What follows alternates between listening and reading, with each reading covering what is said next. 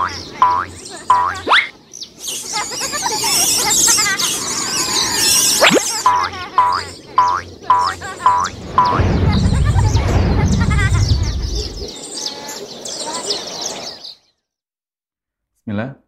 Assalamualaikum warahmatullahi wabarakatuh.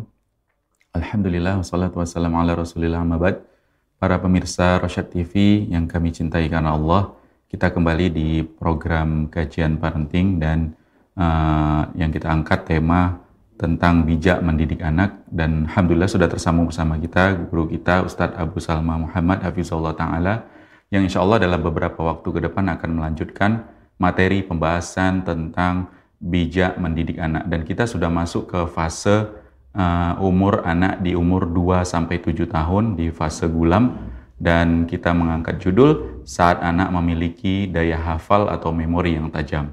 Uh, dan di segmen kedua nanti insya Allah setelah Ustadz menyampaikan materi kita persilahkan para pemirsa Rosa TV di mana pun Anda berada yang mau bergabung bersama kita melalui line interaktif atau bisa mengirimkan pertanyaan melalui pesan singkat, melalui WhatsApp, atau di nomor kita yang tersedia nanti di televisi Anda. Baik, uh, langsung saja ke Ustadz. Ustadz, uh, melanjutkan materi pembahasan bijak mendidik anak. Silakan Ustadz. Baik, syukran ya. Wajazakallah khair.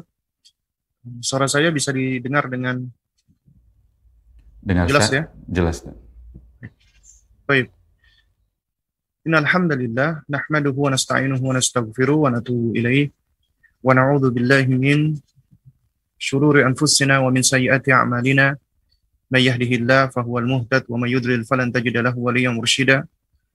Asyhadu an la ilaha illallah wahdahu la syarikalah. وأشهد أن محمدا عبده ورسوله لا نبي بعده أما بعد. فإن أصدق الكلام كلام الله وخير الهدي هدي محمد صلى الله عليه وسلم. وشر الأمور محدثاتها وكل محدثة بدعة وكل بدعة ضلالة وكل ضلالة في النار. أما بعد. uh, Ikhwatal kiram para pemirsa Rosyad TV dan juga uh, para ikhwas sekalian yang mengikuti kajian kita pada pagi hari ini baik di YouTube, Instagram dan di platform yang lainnya Ya. Assalamualaikum warahmatullahi wabarakatuh. Alhamdulillah, segala sanjungan dan pujian yang paling tinggi dan paling sempurna adalah milik Allah dan hanya untuk Allah semata. Dan tidak ada yang layak untuk disanjung dengan tahmid, dengan sanjungan yang paling tinggi, melainkan hanya Allah subhanahu wa ta'ala. Kemudian salawat dan salam semoga senantiasa terlimpahkan dan tercurahkan kepada junjungan kita, ya, kekasih kita, baginda Nabi besar Muhammad bin Abdullah alaihi salatu wassalam. Kita bersyukur kepada Allah di mana di pagi hari ini Allah Subhanahu wa taala masih mengkaruniakan kepada kita ya begitu banyak nikmat yang apabila kita berupaya untuk menghitungnya kita tidak akan sanggup. Dan betapa banyak nikmat-nikmat yang Allah berikan kepada kita, kita lupa dan kita lalai. Sehingga di antara kebaikan Allah adalah Allah berikan kepada kita ujian-ujian atau musibah sebagai bentuk pengingat agar kita senantiasa ingat dengan nikmat dari Allah. Jadi ujian dari Allah juga merupakan bagian dari perhatian Allah Subhanahu wa taala kebaikan Allah dan pasti mengandung hikmah di dalamnya. Baik, eh, jamaah sekalian yang dimuliakan Allah Subhanahu wa taala, alhamdulillah di pagi hari ini kita diperkenankan Allah bisa melanjutkan ya kajian kita, kajian rutin bersama dengan teman-teman dari Rosyad TV ya, yang biasanya kita dibersamai oleh oleh Bang Jiang ya, namun Qadarullah wa masyafa'ala, informasinya Bang Jiang lagi kurang fit ya. Mudah-mudahan Allah Subhanahu wa taala senantiasa berikan kesehatan untuk beliau ya dan juga dijauhkan dari segala bentuk marah marah bahaya. Dan juga demikian pula kita doakan untuk ya eh, sahabat-sahabat kita yang lainnya dan seluruh kaum muslimin. Yang saat ini banyak kita dapatkan informasi ya uh, yang sakit, kemudian juga yang meninggal ya. Semoga Allah Subhanahu wa taala mengangkat penyakit bagi yang diuji oleh Allah Subhanahu wa taala dengan sakit dan menjadikannya sebagai kafarah ya khususnya untuk guru kita ya Ustadz Adil atau Ustadz apa namanya pengadilan berharap ya yang mana beliau juga saat ini diuji oleh Allah Subhanahu wa taala dan beliau uh, informasinya juga masuk uh, rumah sakit ya dan ya kita berdoa kepada Allah agar Allah Subhanahu wa taala yang mengangkat penyakit beliau dan mengangkat wabah ini dan Allah jadikan itu sebagai kafarah sebagai penggugur dosa ya. Baik, uh, jamaah sekalian menggunakan Allah Subhanahu wa taala ya. Sebelum kita masuk ke materi ya. Uh, di sini izinkan ya saya untuk sedikit yang memberikan beberapa kalimat ya. Ya ini yang berkaitan dengan nikmat yang sering diabaikan dan dilalaikan yaitu nikmat sehat ya. Dan betapa banyak kita abai dan lalai dengan nikmat sehat ini padahal tubuh kita dan kesehatan itu adalah karunia dari Allah. Allah Subhanahu wa taala yang memberikan kita fisik. Allah yang mengkaruniakan kepada kita kesehatan dan betapa berharganya kesehatan.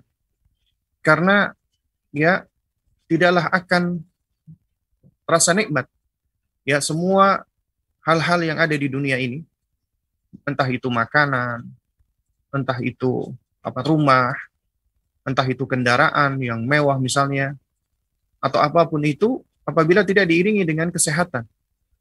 Ya, dan betapa banyak orang memiliki harta yang berlimpah, anak yang banyak, ya, ataupun juga dia apa namanya memiliki rumah, bungalow, hotel dan semisalnya, tapi tidak itu tidak apa nah semuanya itu tidak bisa dia nikmati. Karena apa? Karena dia sakit. Nah, karena yang sakit itu, ya, itu sejatinya ya merupakan bagian dari ketentuan Allah yang mengandung hikmah di dalamnya. Karena betapa banyak manusia yang tidak sadar akan nikmat sehat. Kemudian setelah Allah Subhanahu wa taala uji dia dengan kesehatan, akhirnya betapa sadarnya kita tentang pentingnya kesehatan. Karena itu makanya kita wajib untuk menjaga kesehatan. Ya, kita wajib untuk menjaga nikmat ini. Dan kewajiban seorang hamba manakala Allah Subhanahu wa taala sebagai Rabbnya mengkaruniakan as kesehatan, maka wajib disyukuri. Dan di antara bentuk syukur adalah al-hifdhu, menjaga memeliharanya. Ya. Karena syukur itu harus ditegakkan dengan tiga arkan, dengan tiga pilar, tiga rukun. Pertama harus diakui iktiraf dengan hati kita. Karena tidak mungkin seseorang dia bersyukur apabila hatinya tidak mengakui nikmat tersebut. Hada min fadlillah. Ya, atau atau misalnya ya hadhihi min ni'amillah ini semua adalah dari nikmat Allah Subhanahu wa taala. Ya. Harus diakui dengan hati kita. Kemudian yang kedua, harus juga dilafalkan dengan lisan kita, diungkapkan dengan lisan kita. Ya. Lisan kita harus harus harus menakbir, harus mengungkapkan. Dengan cara di antaranya bertahmid. Mengucapkan alhamdulillah. Ya, bahwasanya segala pujian hanyalah milik Allah. Kita bersyukur kepada Allah di antaranya dengan bertahmid kepada Allah, memuji Allah, menyanjung Allah. Dan juga bagian dari ungkapan syukur adalah at-tahaddus bin ni'mah, menyampaikan kenikmatan-kenikmatan Allah. Dan kita kembalikan semuanya kepada Allah. Ya hadha min fadli rabbina. Ini semua adalah keutamaan karunia dari Rabb kita. Lalu kemudian yang ketiga adalah ya kita harus mempergunakan segala kenikmatan itu dengan mewujudkan ya nikmat tersebut dengan anggota tubuh kita di dalam ketaatan kepada Allah. Artinya harus diwujudkan di dalam jawarih, di apa di dalam anggota tubuh kita. Ya. Anggota tubuh kita harus mewujudkan rasa syukur tadi dengan mempergunakan nikmat itu di dalam kebaikan dan tidak melakukan dan tidak menggunakannya di dalam keburukan atau kemaksiatan. Nah, ini adalah tiga arkan atau rukun seseorang ketika dikatakan bersyukur. Oleh karena itu di antara bentuk syukur akan nikmat sehat ini adalah kita harus menjaganya, memeliharanya. Dan bentuk penjagaan itu ya di antaranya dengan dua hal. Yaitu yang pertama dengan cara ya uh, ad-daf'u. Ya, dengan cara daf'u ad-darar, menolak segala hal yang dapat membahayakan. Ya.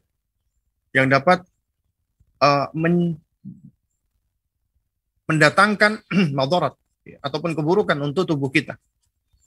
Ya di antaranya seperti kita ya melakukan aktivitas-aktivitas yang membahayakan tubuh, juga termasuk merokok, ya, atau makan makanan yang yang membahayakan atau yang semisalnya ya.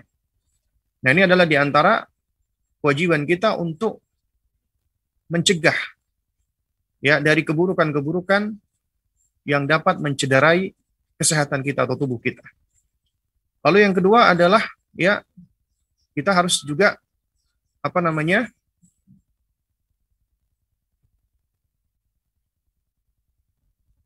ya kita yang berikutnya adalah harus apa namanya jalbul masalih ya maksudnya mengambil maslahat manfaat ya di antaranya kita harus ya makan makanan yang sehat ya kemudian juga ya kita istirahat yang cukup kemudian juga kita berolahraga yang cukup ya ya intinya adalah kita berusaha untuk mencari hal-hal yang dapat mendatangkan kemaslahatan, manfaat untuk tubuh kita. Itu adalah di, di antara bentuk syukur. Nah, kemudian juga di antara bentuk syukur yang penting, apalagi di uh, di dalam kondisi ya kita diuji oleh Allah dengan wabah ini adalah dengan cara kita mengambil sebab-sebab al-wiqayah, pencegahan agar kita tidak terpapar dengan wabah. Karena kaidah agama kita mengatakan la darar wala dirar ya la wala dirar. Tidak boleh seorang hamba itu mendatangkan bahaya untuk dirinya dan untuk orang lain. Ya, tidaklah membahayakan dirinya dan juga membahayakan orang lain. Dan kita tahu ya, dan kita sadar nih, karena ini realita wakil. Ya adanya wabah corona atau COVID-19 ini adalah suatu hal yang nyata, yang real, yang hissi ya, yang kita lihat ya tidak sedikit korbannya. Ya, nah oleh karena itu makanya di antara bentuk kita untuk menjaga nikmat sehat ini kita wajib untuk apa? Untuk mengikuti ya SOP ataupun uh, prosedur kesehatan yang ditetapkan oleh orang-orang yang memang memiliki kewenangan dan kompetensi di dalamnya. Dalam hal ini tentunya tidak lepas dari tiga elemen, yaitu umara dan ulama, mereka adalah ulil amri kita, dan yang ketiga adalah mereka para pakar atau para ahli di dalam bidang tersebut, yang memiliki ya, ya kepakaran, keahlian, dan memiliki otorisasi untuk menjelaskan ya dan juga memiliki kredibilitas. Oleh karena itu apabila tiga elemen ini umara penguasa yang sah kemudian ulama ya dan kemudian orang-orang ahli telah menetapkan bersama-sama tentang suatu prosedur kesehatan maka wajib bagi kita untuk sami'na wa ta'na. Kita dengar dan kita taat. Ya. Ini adalah bagian dari kewajiban agama diniyah untuk mendengar dan taat kepada ulil amri kita di dalam perkara-perkara yang ma'ruf ya bahkan termasuk yang mubah. Kecuali apabila itu suatu hal yang bersifat kemaksiatan. Jadi wajib bagi kita untuk menaati menaati mereka. Jika kita tidak menaati mereka maka kepada siapa kita akan taat? Dan tentu ini akan menimbulkan chaos, yang menimbulkan ya banyaknya ya ke carut parutan yang dan yang semisalnya. Nah, oleh karena itu ya hendaknya kita tidak usah ikut-ikutan ikut-ikutan apa namanya menyebarkan berita-berita yang tidak jelas, yang hoax. Kemudian kita mengikuti podcast-podcast dari orang-orang yang yang yang menyebarkan tentang konspirasi lah atau apa namanya pandemi atau yang semisalnya. Itu semua tidak akan memberikan manfaat. Wajiban kita adalah terus kita menjaga diri kita. Dengan ilmu, terus belajar, menjaga akidah kita, banyak bertaubat dan beristighfar kepada Allah, memelihara keluarga kita, baik itu dari madarat-madarat akidah, baik itu dari madarat-madarat yang bisa menyerang akal, ya. Dan juga madarat-madarat yang bisa menyerang fisik kesehatan. Ini amanat dari Allah harus dijaga ya. Dan kita harus terus berhati-hati dan bersikap kritis ilmiah ya. Ketimbang kita sibukkan dengan ya berita-berita yang tidak jelas lebih baik kita sibukkan dengan Al-Qur'an kita sibukkan dengan ilmu kita sibukkan dengan belajar dengan menuntut ilmu ya dan kita tetap harus menaati prokes prosedur kesehatan yang telah ditetapkan oleh orang-orang yang memang memiliki kompetensi dan kapasitas di dalamnya. Dan janganlah kita ya menjadi orang-orang yang malah menimbulkan madorot-madorot yang baru. Entah untuk diri kita ataupun untuk orang lain.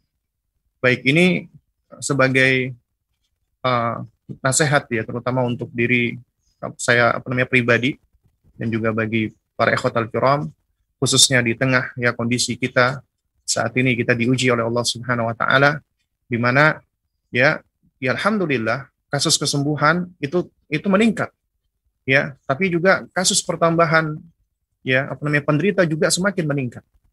Ya bahkan ya eh, kemarin itu beritanya ya pertambahan itu sampai 54 8.000 orang dan berita-berita seperti ini ya itu adalah bukan untuk apa namanya nakut-nakuti bukan. Jadi kalau mereka yang takut hendaknya nggak usah dengar berita-berita seperti ini. Ya.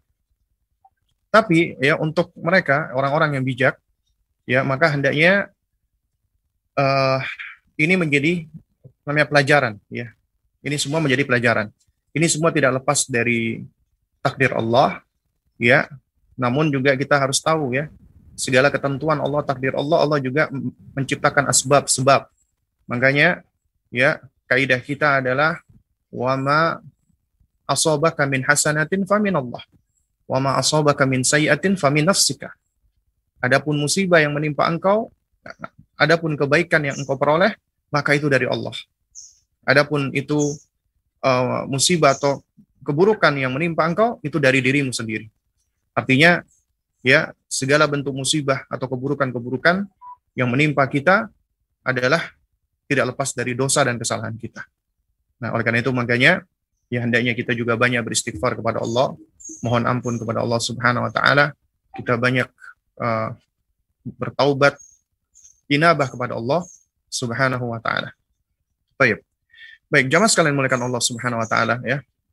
uh, Di pagi hari ini kita akan membahas ya tentang bagaimana mendidik anak ya usia gula usia 2 sampai 7 tahun ya sebagaimana sudah kita terangkan di beberapa pekan yang lalu anak-anak kita itu memiliki karakteristik memiliki sifat di usia ini kita sudah membahas ya di bahasan pertama tentang anak-anak yang memiliki karakteristik ya kasratul harakah wa adamul istiqrar banyak bergerak dan nggak bisa diem.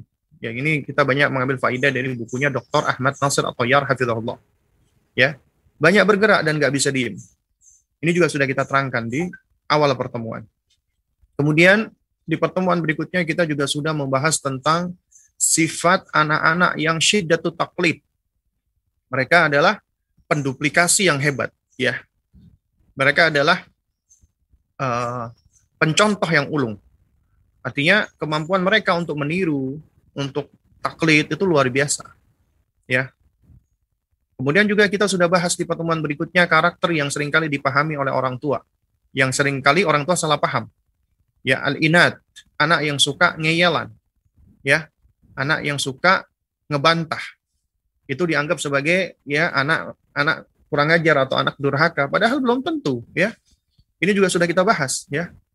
Kemudian juga kita sudah bahas tentang karakteristik anak-anak yang ada mutamyizi baina shawab wal khata. Belum bisa memilah mana yang benar, mana yang salah karena belum tamyiz memang. Jadi belum tahu mana yang salah, mana yang benar. Ya, kemudian di pertemuan yang kemarin kita sudah membahas tentang karakteristik anak kasrotul as'ilah. Anak itu banyak bertanya, ya. Pertanyaannya tuh banyak sekali.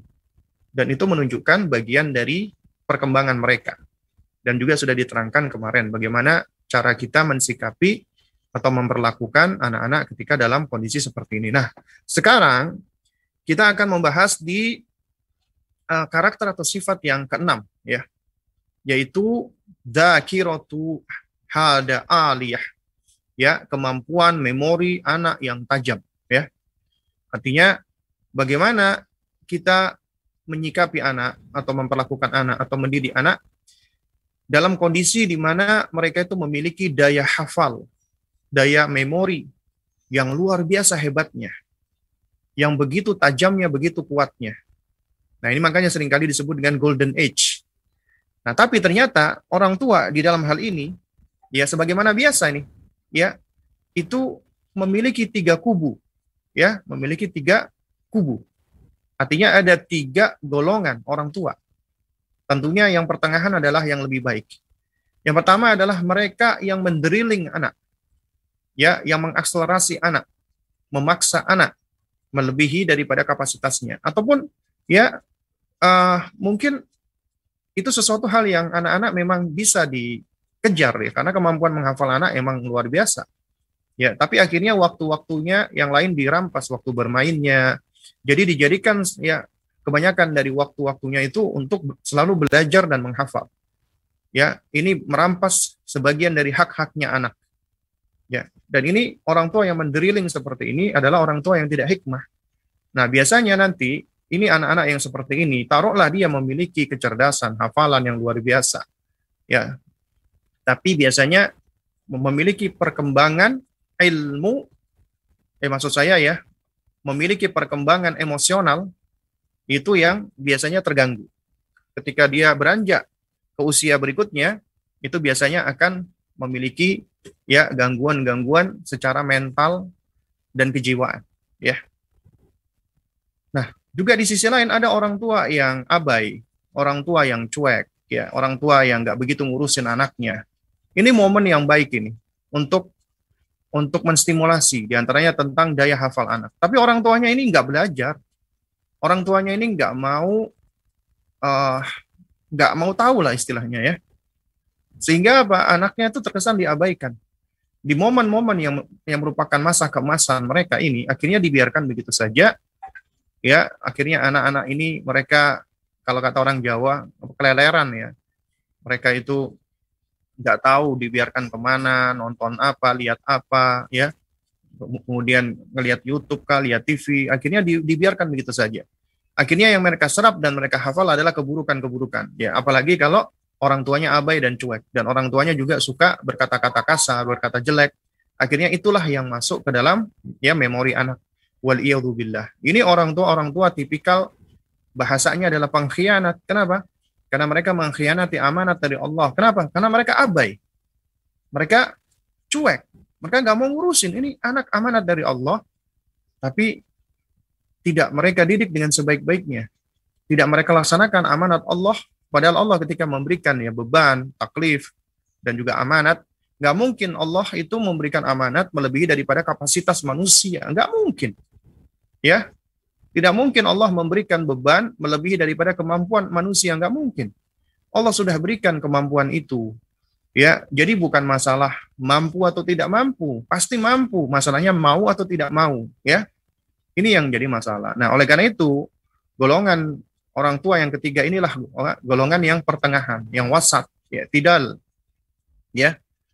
Golongan yang objektif, golongan yang hikmah, yaitu mereka tahu ini anak-anak memiliki kemampuan daya hafal yang tinggi, yang tajam, dan mereka menstimulasinya sesuai dengan perkembangannya tanpa paksaan, tanpa drilling, ya, tanpa uh, mengakselerasi, ya, dan tanpa merampas hak-haknya mereka, dan juga di sisi lain mereka juga tidak abai, tidak cuek, ya. Artinya tidak terlalu permisif, ya, terlalu memanjakan anak dan juga tidak terlalu kaku tiran, apalagi diktator, ya.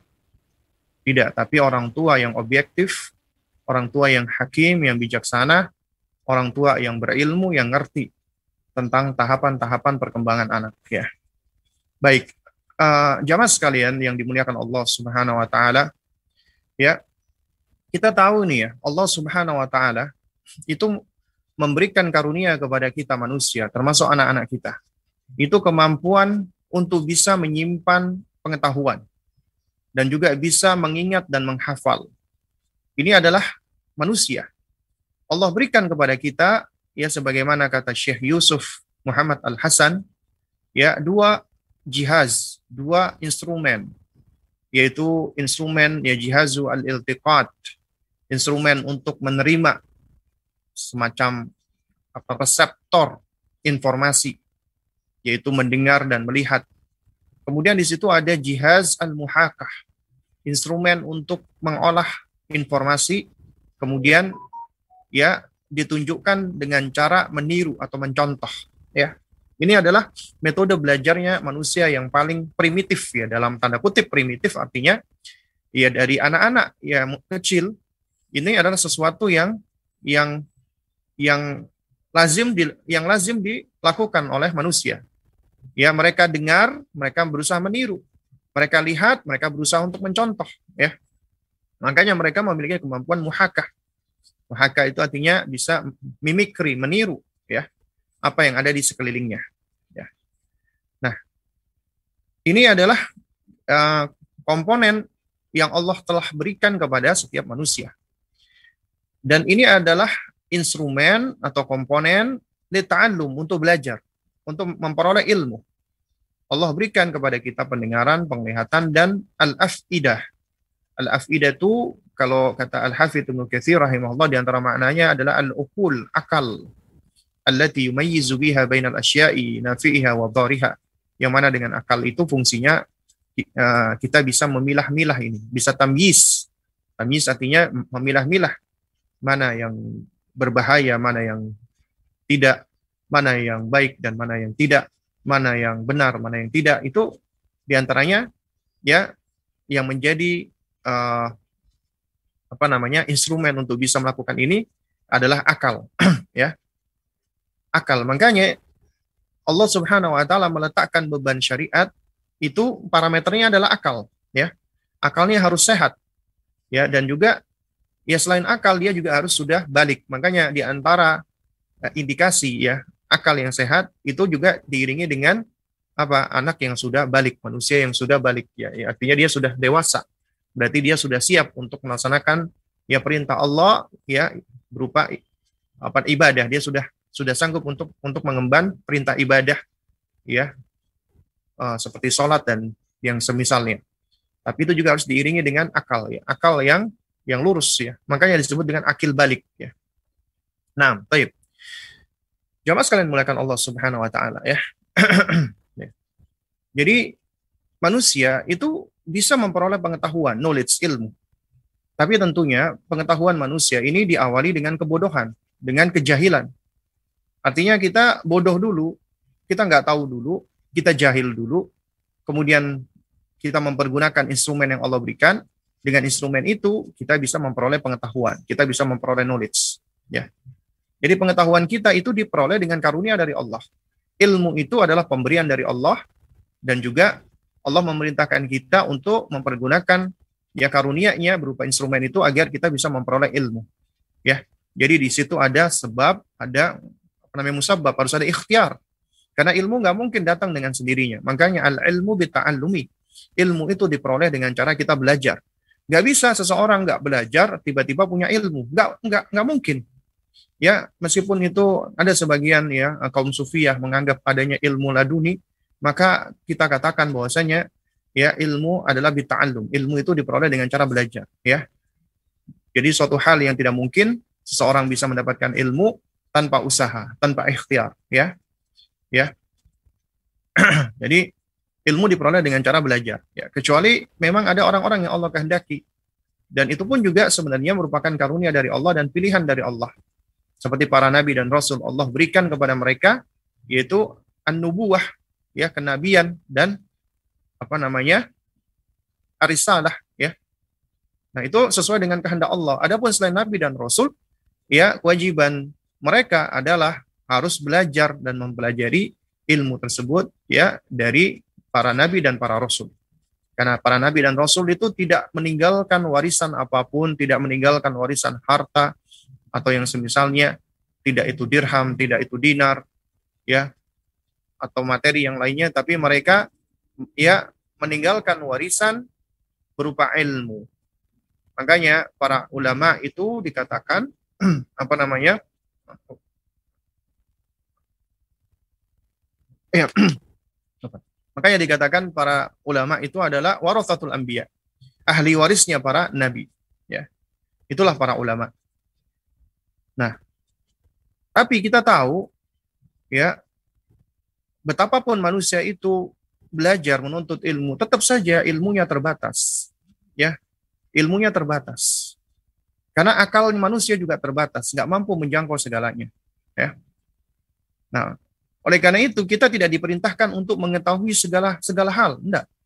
Tapi kita diperintahkan untuk mengetahui hal-hal yang paling penting buat kita yang dapat menyelamatkan kita di dunia dan di akhirat dan kita memperoleh kebahagiaan dan ketenangan di dalamnya. Itu yang paling penting. Dan ilmu yang paling penting ya tentunya adalah ilmu yang dapat mendekatkan seorang hamba kepada Allah. Yang dapat semakin ia menjadikan hamba itu kenal dengan Allah. Ya, semakin dekat dengan Allah. Ya, itu adalah ilmu yang paling penting. Dan ilmu ini tidaklah lepas kecuali dari wahyunya Allah, kalamullah, Al-Quran.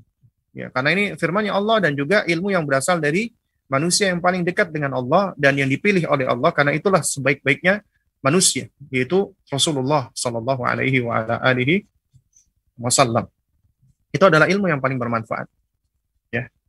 Baik, jamaah sekalian dimulakan Allah Subhanahu Wa Taala. Ya, jadi ilmu kita diawali dengan kebodohan dan juga ilmu kita diakhiri dengan lupa. Ya, artinya kita alpa dan lupa. Itulah manusia.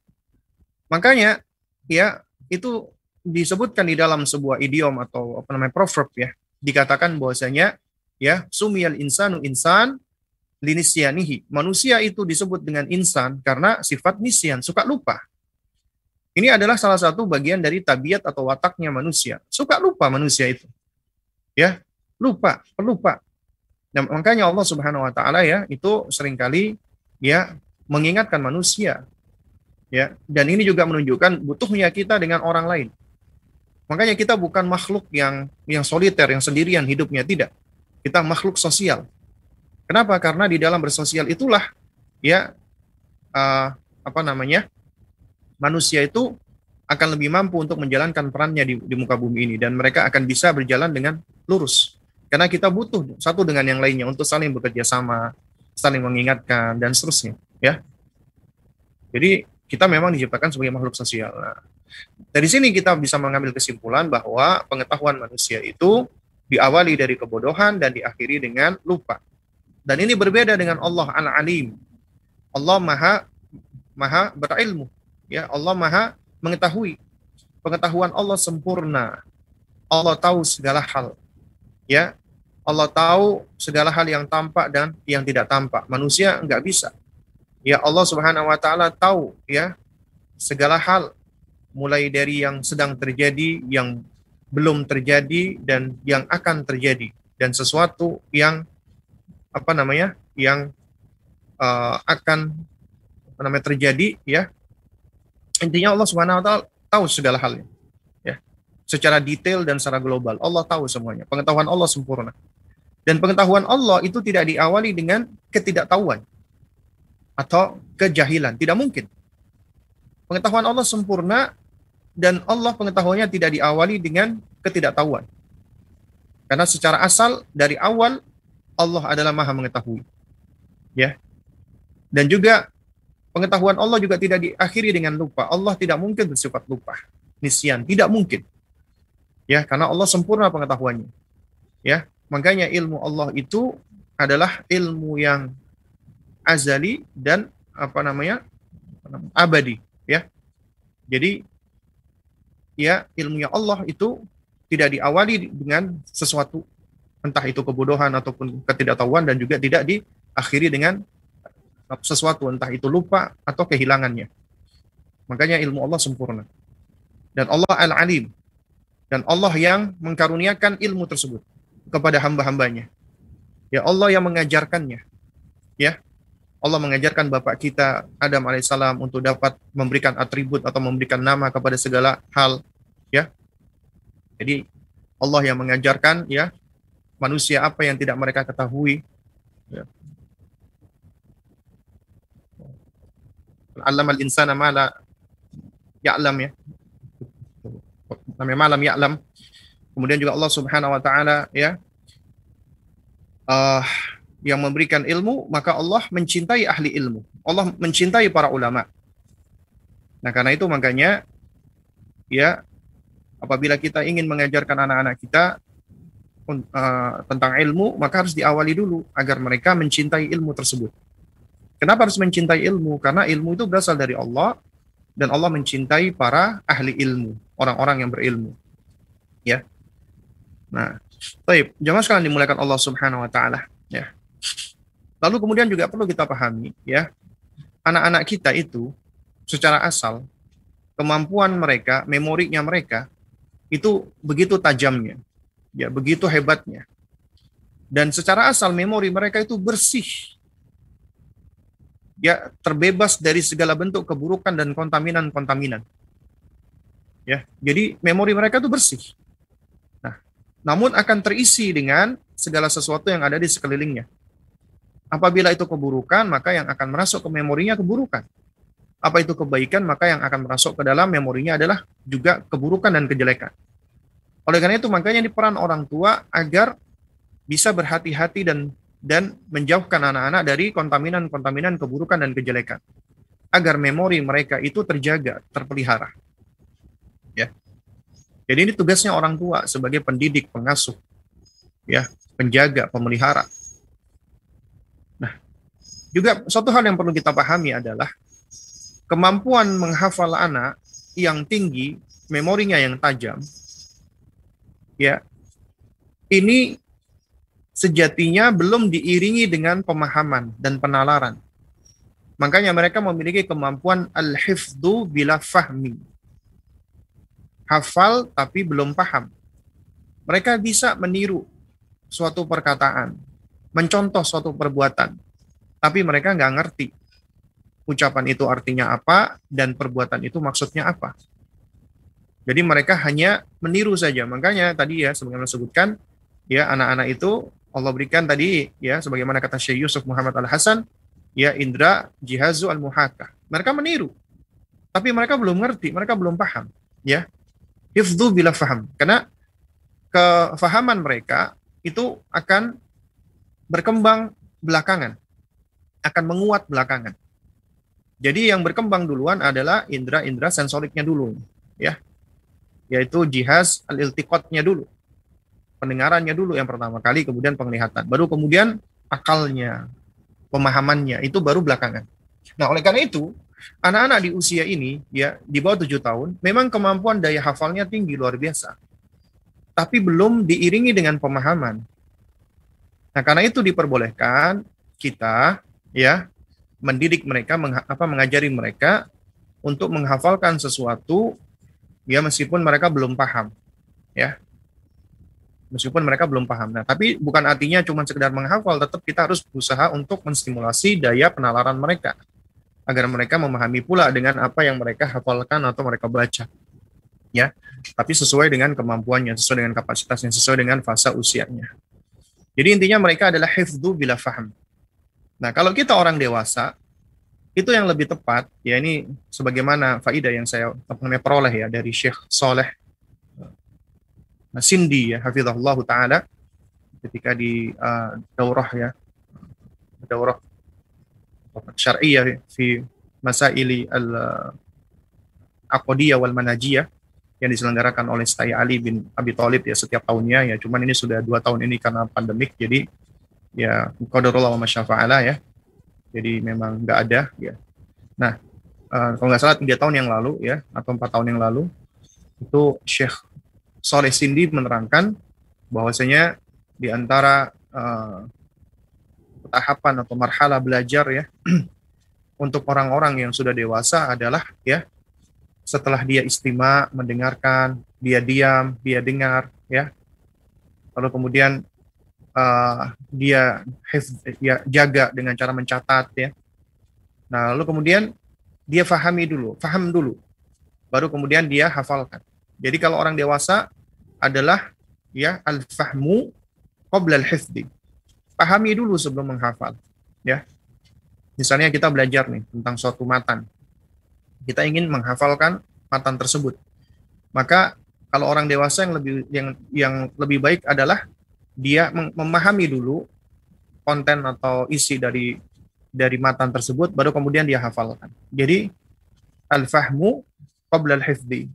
Adapun anak-anak maka sesuai dengan perkembangan mereka mereka memang ya al-hifdhu qabla al-fahmi karena kemampuan mereka adalah hifdhu bila faham ya hafal belum diiringi dengan pemahaman. Tapi kalau kita hendaknya pahami dulu baru kemudian kita hafalkan, ya. Nah, toib. Lalu kemudian yang juga perlu kita pahami bersama ya, anak-anak kita ya. Sebagaimana tadi sudah diterangkan, mereka memiliki jihaz al-iltiqat ya. Maka apabila semakin tinggi ya apa keterulangan atau apa namanya repetisi ya, ya tikrar ya fakta yang diserap baik itu yang didengar ataupun yang dilihat maka akan semakin kuat menancap ke dalam memori anak.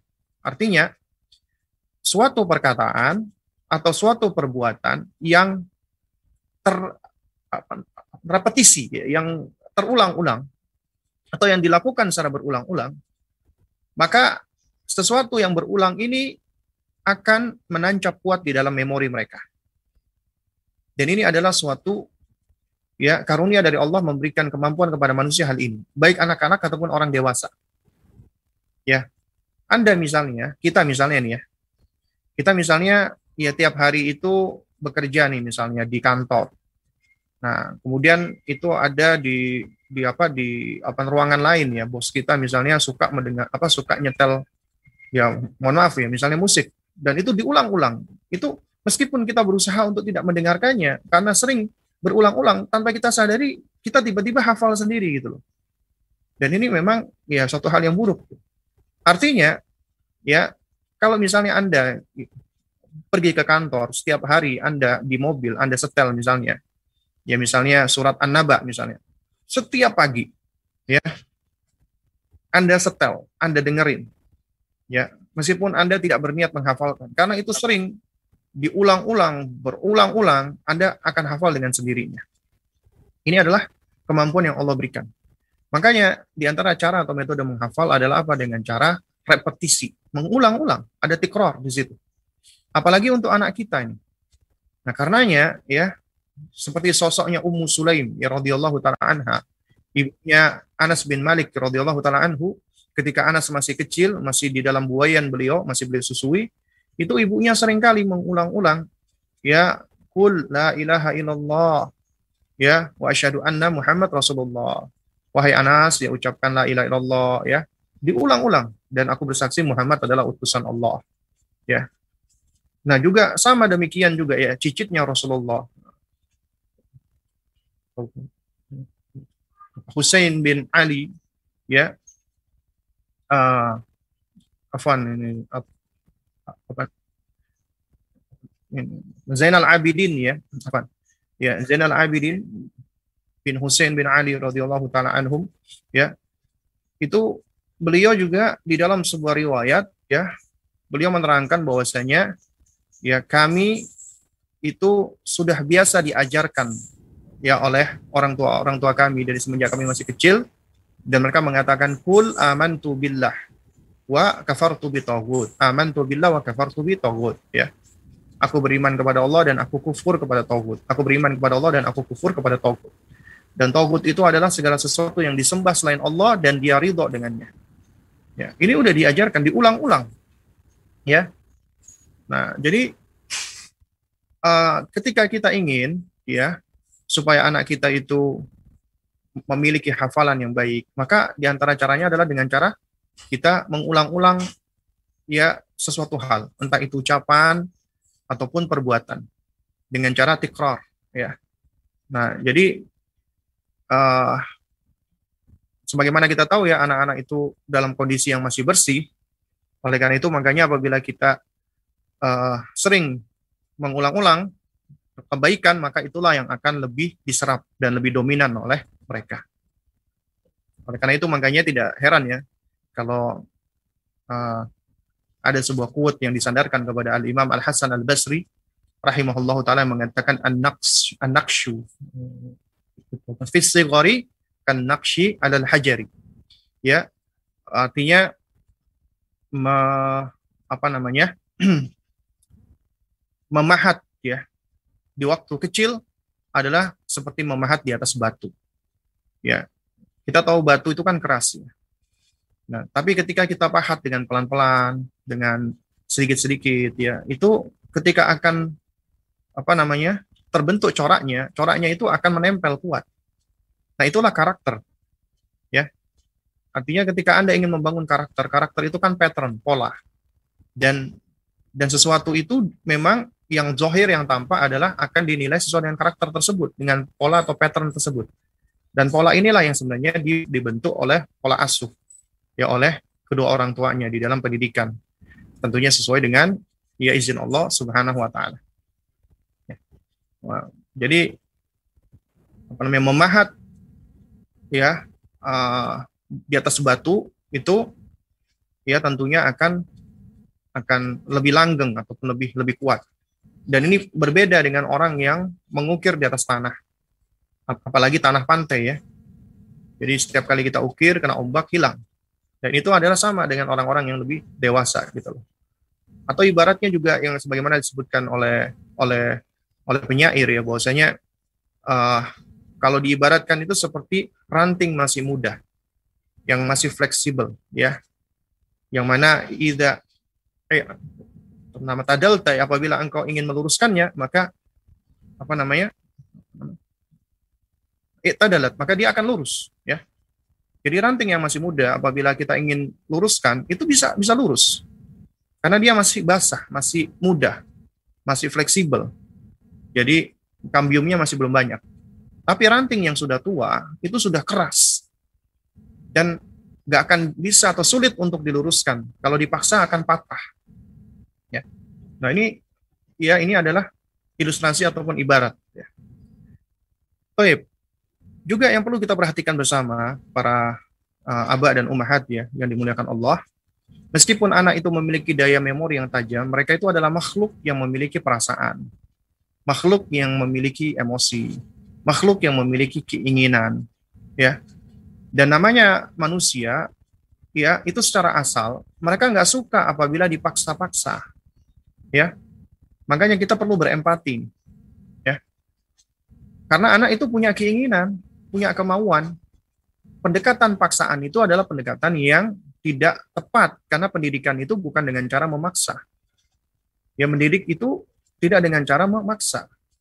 Demikian pula mendidik itu tidak instan, tidak mendadak tiba-tiba anak itu langsung udah ngerti, langsung bisa menjadi anak soleh. Enggak ada proses di situ. Ada langkah-langkah yang harus kita tempuh. Ya. Jadi anak itu punya keinginan, punya kemauan. Nah, apabila anak itu cenderung dipaksa, misalnya untuk menghafal, maka dia akan cenderung merasa tidak nyaman dengannya. Dia cenderung menolaknya. Dan bahayanya kalau dia dipaksa, itu yang dikhawatirkan dia tidak suka dengan sesuatu yang dihafalnya. Apalagi kalau itu Al-Qur'an. Nah, coba bayangkan ya kalau misalnya kita kita ya tanpa kita sadari kita memaksa anak kita merampas waktu mereka untuk bermain dan semisalnya di usia ini ya tujuan kita bagus sebenarnya, tapi ternyata tujuan yang baik tidak serta-merta menjadikan sesuatu itu baik apabila tidak diiringi dengan cara yang baik. Jadi harus dengan cara yang baik. Jadi bukan cuma tujuan, tuju apa namanya caranya juga harus benar gitu loh, harus hikmah. Nah, itu tidak menutup kemungkinan anak-anak yang dipaksa, apalagi menghafal Al-Quran, menghafal hadis, akhirnya ketika mereka itu nggak terima, mereka marah, mereka mereka benci ya, apalagi kalau orang tuanya melakukan pendekatan dengan cara yang keras, yang kasar, yang kaku, yang bengis, akhirnya mereka akan ada kecenderungan untuk untuk menyalahkan apa yang mereka pelajari. Ini gara-gara kamu nih, orang tua aku jahat sama aku. Dan yang dipelajari Al-Qur'an waliyadzubillah, ya. Padahal seharusnya pendekatannya adalah mereka harus senang dulu, cinta dulu, mencintai Al-Qur'an. Harus distimulasi dari hati. Kita melakukan pendekatan adalah pendekatan pendidikan fondasi. Fondasinya itu ada di hati Nah, karena apabila kita awali dengan pendidikan dari hati dan ini memang butuh proses, anak itu akhirnya apa namanya? terbentuk dengan izin Allah, apalagi juga mereka sudah memiliki fitrah berada di atas kebaikan, berada di atas iman dan tauhid. Kemudian kita tumbuhkan ya dengan kasih sayang, dengan perhatian, dengan kesabaran. Kemudian akhirnya muncul di dalam dirinya itu mahabbah, cinta kepada Allah, cinta kepada Rasulullah, cinta kepada Islam, cinta kepada Al-Quran. Dan mahabbah atau al-hub ini adalah menjadi motor penggerak maka ini akan membentuk al-mubadarah, inisiatif dan motivasi intrinsik pada anak. Artinya, mereka melakukan itu memang karena inisiatifnya mereka gitu loh, motivasi intrinsik mereka. Ini semua tidak akan bisa direalisasikan setelah izin Allah tentunya, ya apabila orang tuanya tidak hikmah. Kita belajar nih dari Abdullah ibnu Abbas radhiyallahu taala anhuma, yang mana beliau itu berada di madrasahnya Rasulullah wasallam. Beliau sering kali mengamati Rasulullah, membersamai Rasulullah. Beliau sering kali nginep di rumah bibinya, Maimunah, istrinya Rasulullah. Dan beliau sering kali mengamati Rasulullah. Ketika malam hari Rasulullah bangun, beliau sholat. Beliau langsung ikut. Mubadarah muncul di dalam dirinya inisiatif. Rasulullah sholat di, di tengah malam, beliau bangkit, beliau wudhu, beliau sholat, dan beliau berdiri di samping kirinya Nabi. Masih anak-anak. Karena berdiri di samping kiri, akhirnya ditarik oleh Nabi, dipindahkan ke bagian kanan. Diajarkan oleh Nabi. Lalu kemudian ketika Abdullah bin Abbas melihat Rasulullah sedang berada di kamar mandi, beliau berinisiatif ini. Beliau menyediakan wadu, wadu itu air wudhu. Kemudian ketika Nabi selesai dari hajatnya, Nabi melihat ada air, Rasulullah nanya, ini dari mana ini? Kemudian Ibnu Abbas menjawab, ya bahwasanya itu dari beliau. Kemudian Nabi takjub dengannya dan Nabi doakan. Nabi apresiasi Abdullah Ibnu Abbas Bagaimana cara mengapresiasinya Nabi didoakan dan doanya Nabi makbul ya. Allahumma apa namanya? namanya fakihu fiddin wa alimhu ta'wil ya. ya. Ya Allah, apa namanya? Uh, jadikan dia fakih tentang urusan agamanya dan juga ajar uh, jadikan dia alim tentang tentang tafsir Al-Qur'anul Karim. Makanya Abdullah bin Abbas menjadi salah satu terjemahan Al-Qur'an Gak heran ya kalau Sayyidina Umar radhiyallahu taala anhu sering kali melibatkan Abdullah ibnu Abbas di dalam majelis-majelisnya para masyayikh ya sahabat-sahabat tua, sahabat-sahabat senior ya uh, apa namanya yang mereka veteran Badar ya. Jadi yang mengikuti perang Badar. Ya, itu itu sering kali diajak ini Abdullah ibnu Abbas di dalam majelisnya Sayyidina Umar. Ini menyebabkan Eh, sebagian sahabat tuh nanya ke Umar, ngapain kok ngajakin anak kecil? Biarkan dia bermain dengan dengan anak-anak kita gitu loh. Lalu kemudian dites oleh oleh Umar ya tentang tafsir ya. Tentang apa namanya tentang tafsir ya. Apa namanya? Nah di antaranya surat apa tuh An-Nasr ya. Ya ya ini ketika itu mereka menjawab bahwasanya ini menunjukkan Islam akan menang Islam akan jaya. Tapi Abdullah bin Abbas menjawab bahwasanya ini menunjukkan ya misinya Rasulullah akan selesai dan beliau akan akan wafat. Ini menunjukkan betapa alimnya beliau Abdullah ibnu Abbas radhiyallahu taala anhu. Ini semua adalah berangkat dari madrasahnya Rasulullah dan madrasahnya para sahabat. Ya, mereka itu terdidik secara secara fundamental hatinya. Ya. Dan mereka itu mencintai Rasulullah, mencintai Allah, mencintai amal amal ketaatan, amal saleh dan itu semua mereka rekam karena mereka mempelajari dari perilakunya Rasulullah. Makanya Allah puji Rasulullah. Laqad kana lakum fi Rasulillah sungguh telah ada bagi kalian di dalam diri Rasulullah uswatun hasanah. Ya suri toladan yang baik. Allah puji Nabi, ya itu Allah tidak katakan laqad kana lakum fi akhlaki atau fi adabi atau fi uh, atau yang semisalnya ya. Allah nggak memuji sebagian dari apa yang ada pada Nabi. Dikatakan ya sungguh telah ada pada akhlaknya Nabi atau pada perangainya Nabi atau pada sifatnya Nabi enggak. Tapi Allah sebutkan fi Rasulillah di dalam entitas Nabi, sosok Nabi. Artinya sosok Nabi ya, sosok Nabi ini secara entitas manusia itu adalah toladan. Makanya para ulama menerangkan as-sunnah itu yang dimaksud dengan sunnah itu adalah ma ma'udhifa ila nabi sallallahu min qaulin wa fi'lin wa taqririn wa sifatil khalqiyah wa apa namanya? khuluqiyah ya. Jadi yang dimaksud dengan sunnah itu adalah segala sesuatu yang disandarkan kepada Nabi, baik itu perkataan, perbuatan, persetujuan, atau sifat penampilan atau sifat peranginya Nabi. Semuanya yang ada pada Nabi itu contoh. Makanya asyhadu anna Muhammad Rasulullah. Kami bersaksi bahwasanya Muhammad itu adalah utusan Allah Maknanya adalah la matbu'a bihaqqin illa Muhammad. Tidak ada satupun panutan, contoh, teladan yang wajib diikuti ya, yang benar kecuali hanya Rasulullah sallallahu alaihi wasallam. Adapun selain Rasulullah tidak wajib diikuti. Tapi karena Nabi memerintahkan kita untuk mengikuti para sahabat, para al-khulafa ar-rasyidin al-mahdiyyin, maka kita mengikuti perintah Nabi. Dan ketika kita diperintahkan untuk mengikuti para sahabat, kita mengikuti sahabat. Kenapa? Karena kita mengikuti Rasulullah. Jadi parameternya adalah Rasulullah. Apabila ya selaras dengan Rasulullah, maka kita kita wajib untuk mengambil menerimanya. Ya, namun apabila menyelisih Rasulullah, maka tidak kita terima, tapi tetap kita muliakan. Ya. Nah ini yang jemaah sekalian mereka Allah adalah di antara ya eh, hal-hal yang bisa kita lihat, yang bisa kita ambil dari bagaimana cara metodenya Rasulullah SAW.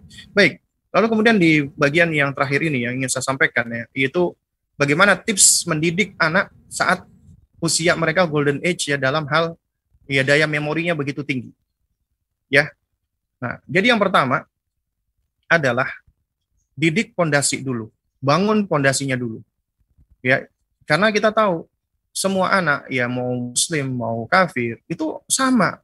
Allah berikan kemampuan untuk menghafal meskipun tingkat daya hafalnya beda-beda. Artinya, ya untuk mengejar hal ini itu adalah suatu hal yang bisa dilakukan oleh semua anak manusia. Tapi kita adalah seorang muslim, mukmin, ya, maka ketika kita mendidik mereka, maka kita harus membangun pondasinya dulu. Pondasinya adalah akidah, tauhid. Karena itu makanya sebelum kita merangsang yang lainnya, menstimulasi yang lainnya, kita harus menumbuhkan dulu fitrahnya, menjaga, memelihara, dan menyuburkan, menyirami fitrahnya. Yaitu mendidik hatinya berada di atas akidah, di atas iman. Ya, yang benar ataupun yang sahih. Ya. Jadi itu yang yang pertama dulu. Baru kemudian yang kedua ya. Nah, baru setelah itu kita apa namanya mulai menstimulasi yang lainnya, menstimulasi bicaranya, menstimulasi sensorik motoriknya, termasuk menstimulasi daya hafalnya, memorinya dia. Nah, ini semua harus dengan pijakan-pijakan agama. Dikembalikan semuanya kepada Allah. Seperti misalnya kita menstimulasi motorik, dia bergerak-gerak, berlari-lari, melompat-lompat. Ya kita harus katakan, Alhamdulillah, Masya Allah ya nak, Allah berikan kamu tangan, Allah berikan kamu kaki, kamu bisa melompat, kamu bisa melangkah, kamu bisa berjalan, kamu bisa memegang. Itu semua Allah yang kasih, Allah yang beri, Allah yang ciptakan. Allah ciptakan kaki kamu, Allah ciptakan tangan kamu. Uh, Masya Allah, ya kaki kamu kuat, tangan kamu kuat, ya badan kamu bagus. Itu apa yang ciptakan Allah. Jadi kita ajarkan mereka, kita rangsang mereka agar mereka mengakui ini semua adalah karunia dari Allah. Nah ini bedanya parenting kita dengan parenting orang-orang kafir atau parenting barat. Parenting orang-orang kafir mungkin ya ya kita akui ya dalam hal masalah penstimulasian ya terhadap ya komponen yang ada di dalam diri anak-anak itu bagus ya karena mereka berpijak pada ya ayat kauniyah atau pada sunnah kauniyah. Yang mereka melakukan penelitian riset ya. Dan dan ini yang mungkin ya untuk sebagian kaum muslimin ya kita masih kurang ya. Tapi ya alhamdulillah kita kaum muslimin itu Allah masih berikan hidayah taufik sehingga kita tahu ini pijakan itu semua adalah tidak lain dan tidak bukan adalah ya dalam rangka untuk mengokohkan ya tujuan anak-anak anak kita dan kita di muka bumi ini adalah untuk beribadah dan menjadi khalifatul fil ard menjadi apa namanya apa namanya pemakmur di bumi. Artinya kita dan anak-anak kita itu memiliki peran di bumi. Tapi tujuan utama kita adalah untuk beribadah kepada Allah agar kita bisa kembali pulang ke kampung halaman kita. Kampung halaman kita adalah tempat di mana Allah menciptakan Bapak kita, yaitu jannah surga. Ya. Nah, jadi ya ikhwatal kiram, rahimani wa rahimakumullah, ya. Uh, inilah cara kita menstimulasi mereka. Kemudian kita menstimulasi sensorik, termasuk juga menstimulasi tentang bahasa dan juga memori mereka, kecerdasan mereka. Ya. Nah, terus kemudian juga uh, di antara caranya adalah kita memberikan kudua karena yang namanya pendidikan itu nggak bisa lepas dengan namanya contoh kudua itu penting sekali. Oleh karena itu makanya kita harus banyak mengulang-ulang me, apa namanya me, menampakkan ya atau me, apa namanya repetisi ya. Kita harus me, memperbanyak repetisi baik itu berupa perkataan ataupun perbuatan di hadapan anak-anak kita. Nah, suatu yang repetisi atau berulang-ulang ini, baik itu perkataan atau perbuatan baik, maka itu akan lebih menancap ke dalam memori mereka. Ya. Lalu kemudian ya, ketika kita ingin mengajarkan mereka untuk menghafal Al-Quran, menghafal hadis, menghafal doa dan zikir, ya, maka metodenya adalah awali dulu dengan membentuk rasa senangnya dulu. Ya. Tahbibuhum. Ya. Menjadikan mereka senang dengan ketaatan, dengan Al-Quran, dengan sunnah. Itu harus dibentuk dulu senangnya. Tahbib, mahabbah, dibentuk dulu ya. Agar dia suka dulu. Nah ini semua ya nggak akan terbentuk setelah tentunya izin dari Allah apabila kita tidak memberikan fondasi tadi akidah tauhid. Ya, dan juga kita harus jelaskan hakikatnya. Al-Quran ini apa? Kenapa Al-Quran ini istimewa? Al-Quran ini adalah perkataan Allah. Kalau kalau seseorang mencintai Allah, ya, maka dia senang ini ingin mendengarkan perkataan-perkataan Allah. Kamu ingin tahu nak tentang ucapan Allah, perkataan Allah? Ini Allah berikan di dunia ini adalah Al-Quran. Al-Quran ini adalah apa? Perkataan Allah. Nah, kalau kalau kamu ingin bicara dengan Allah, ngomong dengan Allah, ya, yaitu Allah berikan caranya doa dan sholat. Ya. Jadi kita tahbib dulu, kita kita dorong dulu agar muncul rasa cintanya, rasa senangnya. Nah, baru kemudian kita lakukan itu semua dengan bertahap, tadrij. Apa tadarruj ya. Step by step. Inilah tarbiyah, syai'an fa syai'an, wahalan fahalan. Qalilan qalilan, sedikit demi sedikit. Bertahap. Nggak bisa langsung dan juga nggak bisa instan. Ya. Kemudian kita tikrar, kita ulang-ulang. Apa namanya? Kita merepetisi ya. Kunci daripada ya agar siapa pun bisa menghafal, mengingat itu adalah repetisi, mengulang. Ya makanya di antara metode untuk menghafal itu adalah mengulang. Seseorang misalnya satu ayat, dia baca, meskipun dia nggak niat menghafal, dia baca 10 kali, 20 kali, apalagi sampai 30 kali, semakin sering dia ulang, akan semakin kuat hafalannya. Makanya kunci daripada menghafal adalah tikrar. Mengulang-ulang, repetisi, murajaah. Kemudian baru setelah itu istimror. Berkesinambungan, berkelanjutan, continue. Enggak cuman berhenti, misalnya sudah satu pekan, atau sudah satu bulan, atau sudah hafal surat ini, berhenti. Enggak. Harus continue, berkesinambungan ini membutuhkan kesabaran dan membutuhkan istiqomah. Istiqomah itu adalah karunia dari Allah. Sehingga kita tetap butuh untuk senantiasa berdoa meminta pertolongan kepada Allah. Makanya kita nggak nggak boleh lepas di dalam berikhtiar itu selalu beristianah, meminta tolong kepada Allah. Karena konsep tauhid ya, ketika kita mengajarkan tauhid, la ilaha illallah, kita mengajarkan ibadah dan pondasinya, kita nggak boleh lepas dari yang namanya la haula wala quwata illa billah. Tidak ada daya, tidak ada kekuatan kecuali dengan pertolongan Allah. Ya, kita nggak bisa ikhlas kecuali Allah yang mengikhlaskan hati kita. Kita nggak bisa beribadah kecuali Allah yang memberikan kita kekuatan untuk bisa beribadah. Memberikan taufik kepada kita untuk bisa beribadah. Kita nggak bisa berbuat baik kecuali dengan pertolongan Allah. Semuanya kita nggak bisa lakukan kecuali dengan pertolongan Allah.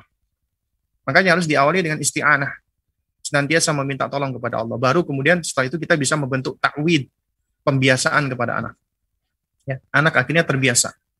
Ya. Dan mereka terbiasa itu apabila diawali dari cinta, senang, suka, maka kebiasaan mereka ini akan menjadi kebiasaan yang lebih bertahan lama biiznillah. Daripada mereka hanya sekedar dibiasakan tapi pembiasaannya itu dengan melakukan pendekatan ancaman atau yang semisalnya. Biasanya ini ya mungkin mereka terbiasa tapi kebiasaan mereka ini kosong dari rohnya, kosong dari uh, kehadiran hati. Seperti misalnya seorang anak yang dia dididik oleh orang tuanya biasa untuk sholat, dibangunkan, bahkan dipaksa untuk sholat. Akhirnya dia sholat. Tapi sholatnya dia itu akhirnya hanya menjadi kebiasaan doang. Dan kita tahu ibadah itu beda dengan adah, dengan kebiasaan. Di antara yang, yang membedakan adalah niat. Nah, orang yang ketika beribadah, dia hadirkan niat, karena dia memang butuh untuk beribadah, karena dia memang senang untuk beribadah. Beda dengan orang yang ketika beribadah, karena ini sudah suatu hal yang menjadi kebiasaan dia gitu loh. Akhirnya ketika dia sholat, dia cuma sholat sekedar menggugurkan kewajiban dan sholatnya dia hanya zohirnya, hatinya tidak hadir. Ya, mungkin ketika sholat karena nggak pernah dididik tentang hakikat daripada sholat dan juga maksud daripada sholat dan inti-inti daripada sholat, dia cuma melakukan gerakan-gerakan tubuh, zohirnya sholat, tapi batinnya tidak sholat, dia tidak khusyuk, ya. Uh, akhirnya apa? Akhirnya sholatnya dia adalah ya hanya sholat zohir. Dan jangan heran apabila orang-orang seperti ini ketika selesai sholat tetap dia melakukan perbuatan keji dan mungkar. Karena hakikat daripada ya sholat ya salat itu tanha anil fahsya wal munkar, mencegah dari perbuatan keji dan mungkar apabila orang itu sholatnya benar-benar sholat zahiran wa batinan. Zahirnya sholat, batinnya sholat. Jadi sholat itu mempengaruhi dirinya.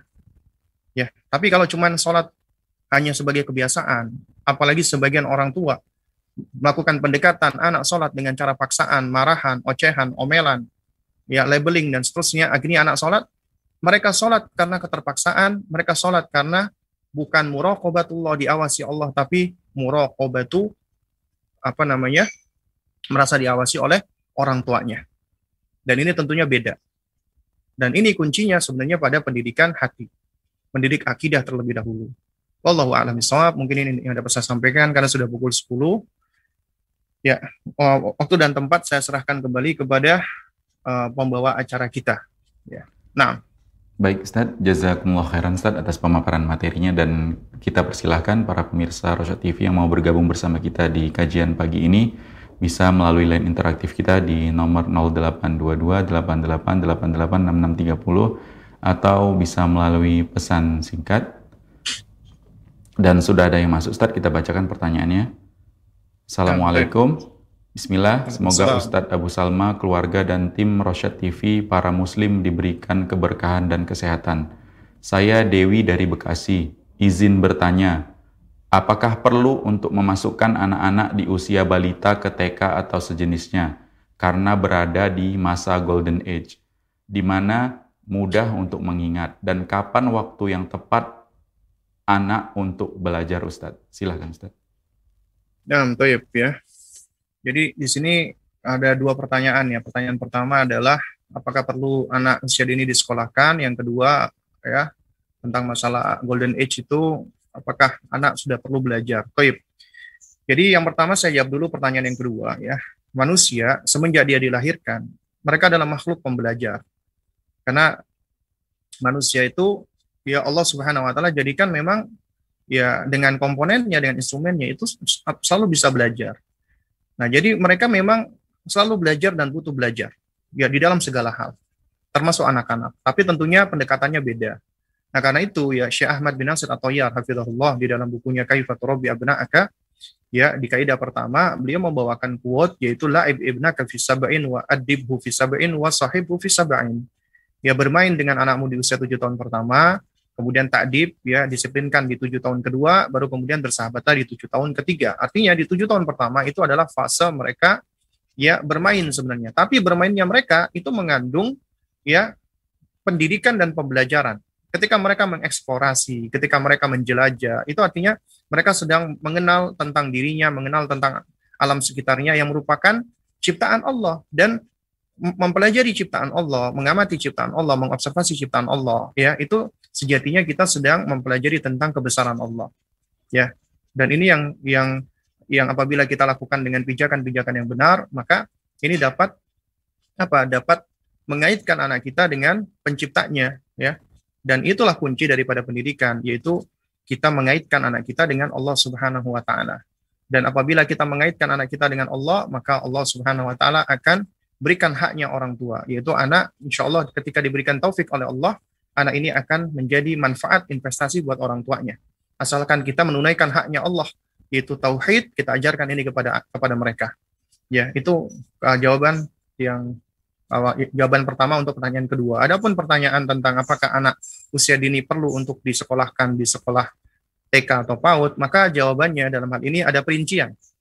Ya, perinciannya adalah orang tua harus punya paradigma ini mindset ya bahwasanya tempat pendidikan pertama dan utama buat anak adalah orang tuanya ya.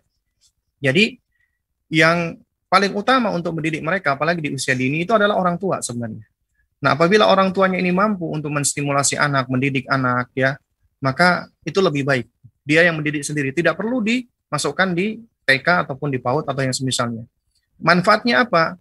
Manfaatnya adalah anak-anak usia dini ini ya ketika dididik oleh orang tuanya dengan adab, dengan akidah yang benar, maka ya itu semua manfaatnya akan kembali kepada orang tuanya. Ketika misalnya Anda ajarkan dia adab untuk mengucapkan basmalah, ini satu contoh saja, yang mengajarkan Anda misalnya, atau Anda ajarkan dia menghafal surat Al-Fatihah, ya, maka setiap kali anak ini mengucapkan basmalah atau membaca Al-Fatihah, maka Anda akan mendapatkan pahalanya yang senantiasa mengalir untuk Anda. Ini di antara manfaatnya. Nah, tapi tentunya kita nggak bisa pungkiri nih, ternyata banyak orang tua yang apa kelulus ini, nggak tahu harus ngapain, apa yang harus dia lakukan dengan anak-anaknya. Nah, dan juga kita sadari orang tua itu juga nggak ada yang sempurna karena kita nggak ada yang sempurna. Kita butuh partner, kita butuh mitra. Nah, karena itu makanya ya untuk untuk sebagian besar orang tua yang seperti ini, ya dia perlu untuk mencari mitra, dia perlu untuk mencari partner. Partnernya adalah lembaga pendidikan, sekolah, anak usia dini. Tapi harus selektif, cari yang sesuai dengan visi dan misi kita, cari yang sesuai dengan tujuan pendidikan kita, cari yang sesuai dengan ya dengan uh, apa namanya uh, bit ataupun apa namanya kriteria yang yang kita yang kita inginkan. Jadi nggak sembarangan memasukkan di sekolah-sekolah anak usia dini dengan berbagai macam bentuknya. Ya, jadi cari yang benar-benar ya sekolah tersebut ya yang menekankan kepada akidah tauhid dan kemudian uh, apa namanya pembelajarannya dengan cara yang tepat ya yaitu yang tepat artinya sesuai dengan perkembangan anak, tidak di drilling dan seterusnya. Nah, jadi intinya Anda harus mencari mitra atau partner di, di dalam mendidik mereka. Nah, kemudian juga yang nggak kalah penting ya, ketika menyekolahkan anak di usia dini, itu sebenarnya yang paling harus banyak belajar itu bukan anaknya. Makanya jangan ada paradigma menyekolahkan anak di PAUD atau di TK, itu kita menitipkan anak kita. Enggak, itu keliru besar. TK PAUD bukan tempat penitipan anak. Ya kita titipin supaya kita bisa beraktivitas lain. Enggak. Tapi sejatinya ketika kita sekolahkan mereka di sana ya kita sedang bekerja sama ini dengan lembaga. Kita kita sedang bekerja sama dengan sekolah. Kita sedang bekerja sama dengan para guru. Ya ketika anak-anak kita ya uh, berada di sekolahan maka itu adalah ya tanggung jawabnya guru ya untuk mendidik mereka. Tapi ketika mereka di rumah itu tanggung jawab kita kembali untuk mendidik mereka. Dan ini harus ada sinkronisasi. Artinya apa yang disampaikan oleh guru juga kita harus follow up.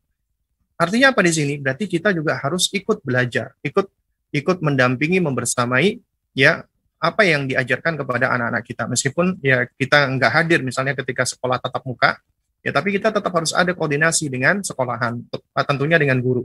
Dan sekolah yang bagus untuk anak usia dini itu mengharuskan orang tuanya mengikuti program-programnya, melibatkan mereka, baik itu parenting ataupun ya uh, program apa namanya pembelajaran ya. Nah, karena yang paling utama dan yang paling penting untuk belajar bukan anak sebenarnya, orang tuanya. Apabila orang tuanya belajar, orang tuanya ngerti, maka ya uh, untuk mendidik anak-anak di usia ini insya Allah akan lebih akan lebih baik lagi. Allah alam ya. Nah, Baik Ustaz, jazakumullah khairan. Artinya mitra ya Ustaz, lembaga pendidikan itu ya, ya Ustaz. Ustaz, uh, ke pertanyaan berikutnya Ustaz. Apa berbahaya bagi anak yang belum genap 2 tahun jika sudah bisa berhitung 1 sampai 10 dan bisa menyebutkan huruf-huruf ijayah dan tidak hanya hafal tapi bisa menunjukkan hurufnya. Tidak dipaksa, hanya saja sering diperdengarkan. Gimana Ustaz? Silakan Ustaz. Baik, baik ya. Yang perlu kita pahami adalah setiap anak itu unik ya. Setiap anak itu berbeda. Jadi ya intinya uh, Allah Subhanahu wa taala menjadikan kepada masing-masing anak itu ada keistimewaan-keistimewaannya. Ya. Dan juga kita nggak bisa langsung uh, menghukumi dalam tanda kutip ya. Ini anak begini, ini anak begitu ya. Itu tanpa melihat dari aspek-aspek lainnya. Ya. Jadi apakah ini anak memang uh, mengalami over apa namanya stimulasi ataukah tidak ya? Karena begini, karena ya uh, anak-anak yang dia di over stimulasi di dalam satu hal biasanya itu biasanya ya umumnya itu di dalam hal-hal yang lain itu dia malah kurang kurang terstimulasi ya. Nah jadi ini memang butuh butuh anu ya butuh uh, apa namanya butuh istilahnya hal hal-hal yang lebih detail lagi sebenarnya. Nah cuman intinya begini intinya apabila orang tuanya itu misalnya dia uh, apa membersamai anak, mendampingi anak, belajar apa namanya uh, belajar bersama anak ya bermain bersama anak, lalu kemudian dia dia stimulasi ya kemudian anak ini memiliki kemampuan-kemampuan masya Allah dibandingkan yang lainnya maka yang mudah-mudahan ini adalah termasuk bagian dari dari apa ya dari kelebihan dan keistimewaan anak kita yang harus kita apa syukuri ya. Namun tentunya dalam hal ini juga uh, sebagai orang tua kita tetap harus harus terus belajar kita tetap harus terus apa terus perlu untuk untuk untuk mengupgrade pengetahuan kita ya. Karena ya bisa jadi juga ya mungkin tanpa kita sadari kita keliru ya. Kita mungkin terlalu meng, menstimulasi secara over ya di dalam satu aspek. Tapi ternyata kita ketinggalan nih ataupun kita lupa atau kita skip ya aspek-aspek yang lainnya. Nah jadi penting bagi kita untuk terus mengevaluasi mengintrospeksi tentang pola asuh kita Ya, jadi intinya ya yang yang bisa kita lakukan adalah kita tetap terus berusaha, kita tetap terus belajar dan kita terus terus optimis ya dan kita berbaik sangka ya dengan dengan anak kita dan juga berbaik sangka dengan keputusan Allah Subhanahu wa taala. Ya mudah-mudahan itu adalah bagian dari kelebihan anak kita ya. Dan ini adalah suatu hal yang tentunya patut kita apa apa syukuri ya. Nah, tapi tentunya itu tadi tetap kita harus harus harus terus mengupgrade pengetahuan kita ya. Dan harus terus mengevaluasi yang kita lakukan. Muhasabah. Allah alam ya. Baik Ustaz. Artinya belum ada uh, indikator atau tolak ukur yang baku gitu Ustaz. Uh, apa namanya sesuatu atau pendidikan atau stimulus tadi itu berlebihan terhadap anak. Atau bisa jadi mungkin dari respon atau gerak-gerik sang anak Ustaz? Ya, apa namanya?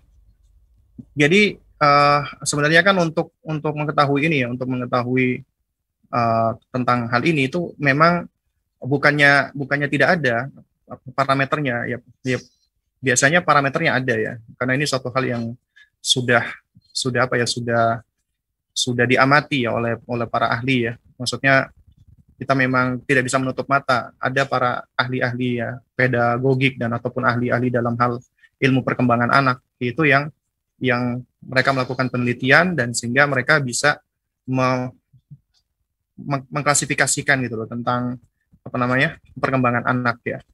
Nah jadi uh, dan inilah pentingnya ya yang sebagaimana saya sampaikan tadi ya pentingnya kita untuk terus belajar untuk terus mengupgrade pengetahuan kita gitu loh. Dan juga tentang masalah ilmu perkembangan anak ini juga ya memang ada orang-orang yang ahli di dalam bidangnya, orang-orang yang pakar di dalam bidangnya yang memang lebih layak untuk apa ya untuk untuk memberikan uh, penjelasan ataupun yang kita bisa konsultasi dengannya ya ya sesuai dengan keahliannya sesuai dengan apa kepakarannya karena memang ada ada faktor-faktor yang perlu kita apa namanya pertimbangkan di di situ. Nah, ini makanya nasihat saya adalah terus tetap belajar, tetap terus mengupdate pengetahuan dan coba terus mencari tahu bukan artinya ya dalam hal ini tidak ada parameternya ya ya pastinya namanya pendidikan itu dan juga perkembangan itu apalagi dengan dilakukan pengklasifikasian itu itu mesti ada parameter-parameter. Ya, cuman kita nggak bisa pungkiri dari parameter itu memang ada anak-anak yang unik nih, ada anak-anak yang istimewa. Ya, seperti misalnya contohnya para ulama-ulama kita. Ya, itu banyak yang jenius, banyak yang banyak yang luar biasa. Mereka itu memiliki pencapaian-pencapaian ya melebihi daripada anak-anak umumnya, ya seperti Imam Syafi'i ataupun bahkan Imam Nawawi sendiri atau ulama-ulama lainnya. Ya. Nah, nah cuman sering kali yang keliru adalah ketika orang tua itu membandingkan mereka dengan para ulama ini. Ya kalau misalnya kita bandingkan itu sebagai apa namanya pemotivasi itu suatu hal yang tentunya bagus baik ya. Tapi kalau kita bandingkan kemudian kita menargetkan anak kita pencapaiannya sama seperti para ulama-ulama itu, nah ini tentunya suatu hal yang bisa menimbulkan problem. Kenapa? Karena sering kali orang tua itu hanya hanya menargetkan ya anaknya dengan parameter atau standar yang tinggi itu dari para ulama, sementara orang tua itu lalai dengan dirinya sendiri. Lupa untuk melihat bagaimana orang tuanya Imam Syafi'i, bagaimana orang tuanya Imam Nawawi atau ulama-ulama itu di dalam mendidik anaknya. Ya, karena itu sangat berpengaruh besar. Artinya ketika Anda ingin mendidik anak-anak Anda seperti apa para ulama-ulama itu yang menjadi penghafal di usia dini, jangan cuma ngelihat anak dong, ngelihat juga diri kita orang tua. Artinya sejauh mana kita ini bisa menempatkan diri kita ya uh, di dalam meniru dan mencontoh mereka para oh, para orang tuanya dari para ulama-ulama itu. Jangan cuma kita menuntut anak kita. Nah, ini yang juga penting ya harus kita pahami. Wallahu alam Baik Ustaz, jazakumullah khairan Ustaz atas jawabannya dan kita beralih ke pertanyaan lain yang sudah masuk Ustaz. Uh, bagaimana cara menengahi kakak adik yang sering gaduh, di mana kakak lima, berumur lima tahun sering mengganggu atau usil kepada si adik yang berumur dua setengah tahun yang tidak suka diganggu ketika bermain atau memegang sesuatu. Terkadang kakak terlihat seperti iri kepada adiknya. Silahkan Ustaz. Oh ya. Jadi kalau melihat ya uh, sibling kakak adik itu berantem ya atau eker-ekeran lah kata orang Jawa ya. Mereka itu uh, apa namanya? kok kesannya kok nggak akur ya. Ini sebenarnya bagian dari dari apa ya dari uh, kehidupan uh, keluarga ya ketika orang tua itu dikaruniai anak yang lebih dari satu jadi ini suatu hal yang lazim ya kakak adik itu kadang-kadang berantem bahkan sering berantem ya nah cuman memang dalam hal ini ya itu orang tua harus bijak bijaknya seperti apa yang pertama ketika kakak adik itu berantem ya sebenarnya jangan langsung kita punya anggapan berantemnya mereka itu jelek. Sebenarnya berantemnya mereka itu adalah bagian dari proses mereka di dalam menjalani kehidupan ini dari semenjak dini. Mereka harus belajar menghadapi masalah, mereka harus belajar untuk menyelesaikan masalah, mereka harus belajar untuk untuk apa namanya untuk merespon sesuatu. Mereka harus belajar untuk mengenali dirinya dan mengenali orang-orang lain termasuk saudaranya. Mereka harus belajar ya ya intinya untuk untuk dealing ya, untuk menghadapi kemarahan, untuk menghadapi kesulitan, untuk menghadapi emosi, untuk menghadapi apa, apakah kecewaan dan seterusnya. Ini bagian dari proses itu. Nah, oleh karena itu orang tua hendaknya ketika kakak adiknya itu lagi berantem, jangan selalu ikut-ikutan intervensi, biarkan mereka menyelesaikan. Karena itu bagian dari ya apa ya, bagian dari sebenarnya bisa membentuk skill anak-anak kita untuk menyelesaikan problem mereka, masalah mereka. Nah, ini yang yang pertama. Yang kedua, ya, eh, kita juga sebagai orang tua juga harus bersikap adil. Anak kita itu punya karakter sifat dan keunikan masing-masing. Oleh karena itu tidak sepatutnya kita cenderung untuk lebih membela adik atau abang. Kita tahu nih abangnya ternyata suka ngusilin ya. Nah, lalu itu yang sudah terbentuk di dalam benak kita, ini yang salah abang, ini abang yang suka ngusilin. Kenapa? Oh, abang ini kok kayaknya iri. Nah, berarti kita tanpa sadar kita sudah membentuk uh, stigma, labeling kepada anak-anak apa anak kita yang tua tadi. Karena kita melihat dia seperti itu, tapi kita lupa untuk mempertanyakan kenapa abang melakukan seperti itu gitu loh. Ya, kenapa kok kakaknya ini berbuat seperti itu? Ini yang seharusnya orang tua lebih fokus untuk melakukan pendekatan. Ya, jadi jangan langsung, abang, jangan ganggu-ganggu adik. Abang usil banget sih bang. Abang, kenapa kok nggak bisa dibilangin abang? Nah itu kan kita cenderung seperti itu kan. Nah, padahal seharusnya kita harus melakukan pendekatan nih, kita mengevaluasi. Karena ya pola asuh kita itu sedikit banyak, bahkan bukan sedikit banyak, banyak mempengaruhi anak-anak kita. Nah, oleh karena itu jangan kita terkesan nantinya ya seakan lebih cenderung membela sang adik dan kita lebih cenderung untuk memarginalkan sang abang tadi. Yang harus kita lakukan apa? Ya kita harus membuka komunikasi dengan kakaknya, dengan abang ini. Kita tunjukkan perhatian, kita tunjukkan kasih sayang, ya kita tunjukkan pengakuan karena anak-anak tetap butuh diakui, dihormati, dimuliakan. Ini adalah metode yang kita ambil pula ya dari metodenya Rasulullah ketika mereka eh, ketika beliau menghadapi mereka anak-anak ya. Di situ ada namanya pengakuan, penghargaan kepada anak-anak. Anak itu merasa diakui, merasa dihargai. Mereka itu adalah entitas yang yang yang berharga. Apalagi ini kalau ya orang tuanya yang dia sayangi. Maka kita tunjukkan itu dengan kasih sayang, dengan perhatian. Kemudian juga kita mendengarkan anak lima tahun itu sudah seharusnya sudah mampu untuk mengungkapkan perasaannya. Ya maka kita upayakan untuk mendengar nih dari sisi dia. Jadi gitu apa ya apa namanya kita kita apa ya kita kita berikan kesempatan kepada dia ya ataupun kita tanya dia untuk menjelaskan perasaannya dia ya apa namanya terhadap adiknya atau terhadap orang tuanya. Suruh dia untuk menyampaikan ya agar kita tahu dan kita lebih bisa berempati ya. Nah jadi setelah itu baru kita bisa melihat baru kita bisa bisa mengarahkan ya. Nah jadi kuncinya memang ya connection before correction. Kita membangun koneksi diri kita dengan anak kita tadi kemudian baru kita arahkan dia kita koreksi dia pelan-pelan baik-baik ya. Lalu kemudian juga ke apa sang adik juga ya. Apa namanya juga jangan selalu kita bela ya. Misalnya kalau adik misalnya nangis langsung kita bela. Jangan. Biarkan dia untuk untuk bisa menghadapi dealing. Dan juga kita besarkan hatinya. Di antaranya kita sampaikan kakak itu sayang sama kamu. Kakak itu ketika melakukan itu sebenarnya kakak perhatian sama kamu gitu loh nah terus kemudian juga di antara cara berikutnya adalah kita memuji ya abangnya di hadapan adiknya dan memuji adiknya di hadapan abangnya. Ya itu suatu hal yang penting ya. Dan juga kita sampaikan misalnya ke abangnya kamu tahu nggak adik itu senang loh sama kamu adik itu sayang loh sama kamu adik itu ngefan loh sama kamu adik itu ya kalau abang berbuat ini adik itu pengen ngelihat pengen ikut ikutan karena adik ngefan sama kamu sayang sama kamu. Agar dia juga merasa kalau adiknya ini sayang sama dia dan juga demikian kita ngomong sama adiknya ya abang itu sayang sama kamu perhatian sama kamu dan seterusnya ya jadi ini poin-poin penting yang harus kita lakukan. Terus kemudian juga yang nggak kalah penting adalah kita berusaha untuk terus berbuat adil meskipun berat ya. Ah, apa namanya di di dalam apa namanya di dalam menghadapi mereka gitu loh. Ya, dan ini semua yang nggak akan bisa kita lakukan sekali lagi ya kecuali dengan senantiasa meminta pertolongan Allah Subhanahu wa taala. Ya, kita banyak berdoa kepada Allah, minta agar Allah Subhanahu wa taala ya senantiasa menolong kita, membantu kita, menguatkan kita, ya memberikan kita taufik dan hidayah juga untuk anak-anak kita ya. Ya. Nah, ini di antara cara-caranya wallah alam ya. Baik Ustaz, jazakumullah khairan Ustaz. Dan Ustaz ini sudah 10.30 dan pertanyaan yang mengantri masih banyak. Apakah masih bisa kita lanjutkan sebentar Ustaz? Baik. Atau biasanya seperti apa ya sama Bang Jiang? Iya, eh, biasanya sampai pukul 10.30 biasanya. Ini masih bisa?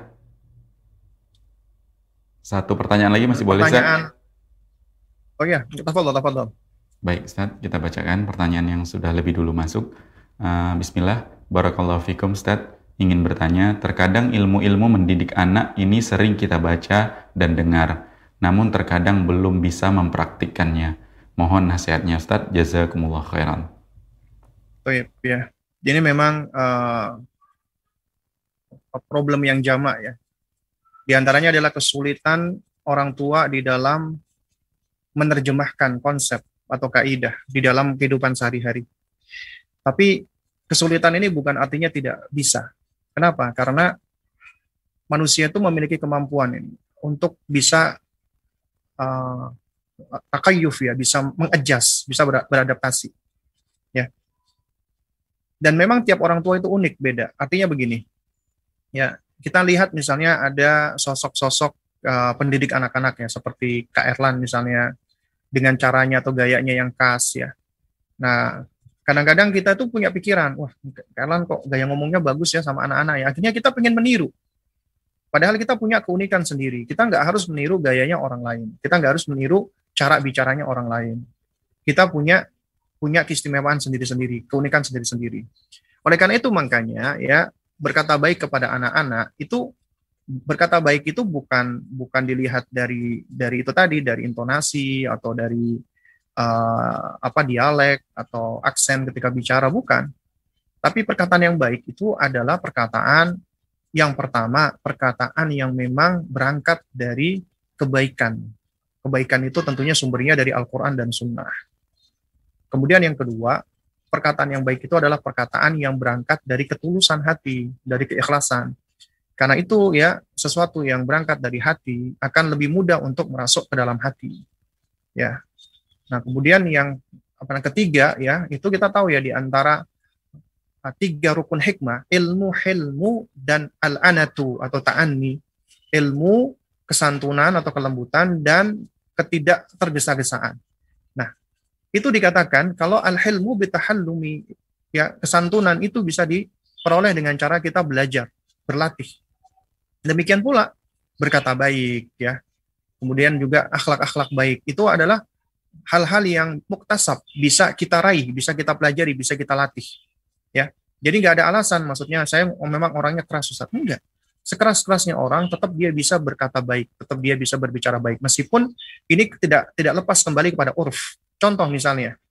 Contoh misalnya kalau misalnya di Jawa Tengah ya itu orang-orangnya memang memang kalem-kalem.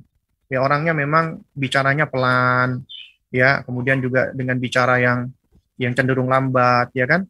Tapi belum tentu loh bicara pelan sama lambat itu itu dikatakan orangnya halus. Enggak. Kadang-kadang bisa lambat tapi ternyata menusuk-nusuk ya contoh misalnya kamu ini lo lele. Blow on banget. Nah seperti itu misalnya contoh. Itu sudah memberikan kalimat labeling. Mungkin ngomongnya lembut tapi ternyata ya menusuk-nusuk ya. Apalagi kalau sudah diberikan labeling cap ya oleh orang tuanya ya. Ini malah buruk. Nah kemudian kadang-kadang juga kita melihat orang timur nih. Orang-orang dari Maluku misalnya yang ngomongnya cepat, ngomongnya uh, intonasinya tinggi ya. Nah, cuman ya belum tentu loh orang-orang yang ngomongnya seperti ini itu berarti ucapannya jelek enggak ya. Bahkan bahkan ya ini juga dikembalikan kepada urf ya. Kadang-kadang ada orang-orang timur di sana dia ngomong dengan intonasi yang keras gitu. Misalnya contohnya begini ya. Waduh ini kalau mencontohkan kasusnya gak enak ya itu. Itu. Misalnya dia bilang gitu, aduh itu apa? apa namanya mama sayang eh eh apa namanya mama so bilang ya apa namanya pangan atau uh, ya susah lah mau, mau mencontohkan. Jadi intinya mungkin dia dengan dengan intonasi yang tinggi dengan gaya bicara yang yang tampak begitu uh, keras. Tapi sebenarnya di dalam di dalam penyampaian ya itu suatu hal yang sudah umum lumrah. Ini menunjukkan kasih sayang di situ gitu loh. Ya. Kayak misalnya anaknya misalnya lagi lagi apa namanya lagi melakukan hal yang yang buruk ya kadang-kadang orang-orang sana ekspresif ya aduh itu kok apa namanya begitu lagi eh sayang eh kata begitu jadi mereka menunjukkan kasih sayang tapi dengan gayanya mereka, dengan caranya mereka. Itu bukan artinya orang-orang seperti itu langsung kita punya stigma, berarti oh ini keras kasar enggak. Juga demikian orang-orang yang kelihatannya lembut itu juga enggak mesti bahwasanya perkataannya baik. Itu juga enggak enggak mesti. Jadi itu bisa dikembalikan apa kepada style kita, gaya kita yang yang kita sudah terbiasa dengannya, asalkan itu berangkat dari ilmu, kemudian kita sampaikan dengan kesantunan dan kita tidak tergesa-gesa. Itu di antara kuncinya. Ya. Nah, terus kemudian juga ya yang namanya ilmu memang harus dipraktekkan. Mempraktekkan ilmu memang berat. Ya, itu sering kali berat. Makanya kita diperintahkan untuk bersabar, di antaranya juga bersabar untuk belajar dan bersabar untuk mempraktekkan ilmu. Ya. Nah, supaya ilmu ini bisa dipraktekkan, ya tentunya kita nggak lepas lagi untuk untuk meminta pertolongan Allah Subhanahu Wa Taala.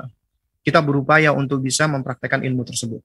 Kalau kita masih kesulitan, kita boleh belajar dari pengalaman orang lain. Kita belajar dari hasil penelitian. Misalnya, contoh nih, bagaimana sih cara mengingatkan anak? Ya, misalnya anak ini berbohong, ya. Mungkin kita bingung nih melakukan pendekatan. Kita boleh belajar. cara-cara tekniknya. Ya misalnya kita baca atau kita lihat di YouTube atau kita tanya teman kita, oh misalnya cara penyampaiannya yang awal kita ngomong gini dulu, kemudian baru kita bicara ini.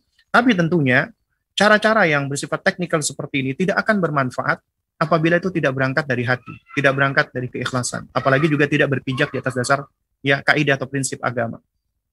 Nah, itu yang paling penting. Ya, wallahu a'lam ya. Baik Ustaz, jazakumullah khairan Ustaz. Dan dengan demikian para pemirsa Rosyad TV yang kami cintai karena Allah berakhir sudah uh, kajian rutin bijak mendidik anak kali ini. Insya Allah kita akan ketemu lagi di pekan depan dan seperti biasa atau bagaimana biasanya Ustaz kesimpulan dari Ustaz kah? Ya. Atau dengar-dengar yang ya. menyimpulkan hostnya gitu Ustaz? Betul. Mungkin gara-gara ini Bang Jiang sakit nggak Ustaz? Karena disuruh nyimpulkan nggak ya Ustaz? Iya, enggak biasanya Demang memang kalau Bang Bang Jiang minta saya yang simpulkan. Cuman kemarin saya minta kepada Bang Jiang eh, untuk berikut-berikutnya ini harus host ini yang menyampaikan kesimpulan nih. Makanya jadi sakit gitu ya, Zat. enggak ya, enggak ada pengaruh. Oh gitu ya. Baik, nah, mudah-mudahan Bang Jiang segera pulih dan bisa bergabung kembali bersama kita dan uh, Ustadz kita kembalikan ke Ustadz aja untuk menyimpulkan kajian bijak mendidik anak kali ini silakan Ustadz. Baik, Masya Allah ya. Tayyip dan mudah-mudahan Bang Jiang bisa lekas sembuh dan juga antum dijaga oleh Allah uh, juga supaya tidak tidak sakit dan bisa siap selalu ya kalau misalnya Bang Bang Jiang memang berhalangan nah, nanti insya Allah antum yang menggantikan dan nanti di pertemuan berikutnya sekiranya antum yang menggantikan ya harus antum lah yang menyimpulkan gitu ya. Nah, baik, ya Mas Allah Subhanahu wa taala ya.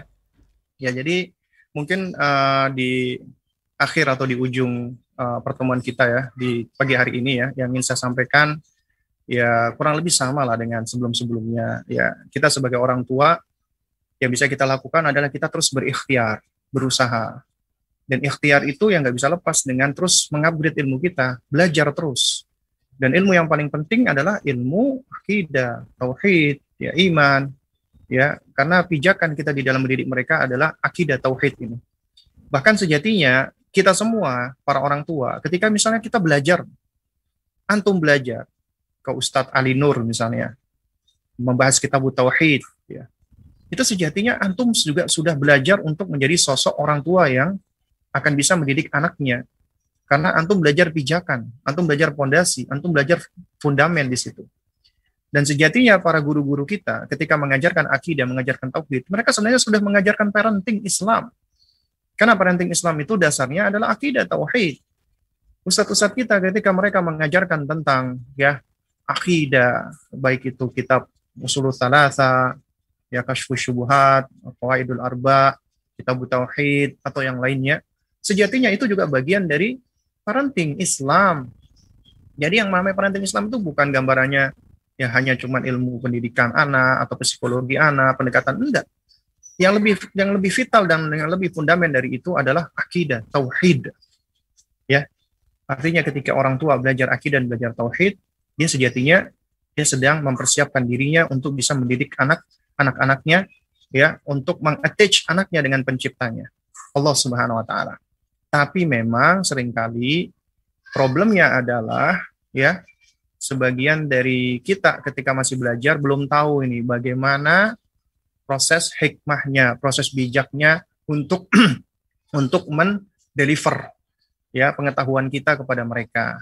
Karena namanya ta'lim atau dakwah harus al-mura'ah, harus mura'atu ahwalil mad'uwin, harus tahu dong bagaimana kondisi objek dakwah kita, harus tahu kondisi anak didik kita. Itu mengharuskan kita juga perlu belajar tentang apa? fase-fase perkembangan anak.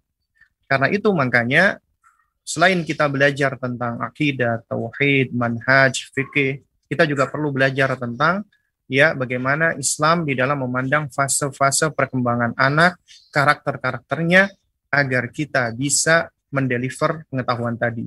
Dan juga bukan suatu hal yang aib, bukan suatu hal yang buruk, bukan suatu hal yang jelek, apalagi dikatakan maksiat ketika seseorang dia belajar tentang metode cara secara teknikal, secara praktikal ya dalam hal uh, mendidik anak. Karena mendidik anak itu ada hal-hal yang sifatnya ya al-adah, ya kembali kepada urf, ya kembali kepada perkara-perkara non ibadah yang non ibadah ini tentunya tidak ya, tentunya fleksibel. Ya, tentunya secara asal semua metode itu diperbolehkan asalkan tidak menjadi syariat. Ya, oleh karena itu makanya perlu kita belajar tentang bagaimana memilih permainan, bagaimana cara bermain, ya, bagaimana cara kita melakukan apa namanya pendekatan dan seterusnya. Ini adalah hal-hal yang perlu juga kita pelajari agar kita lebih bisa menjadi orang tua yang bijak atau hikmah.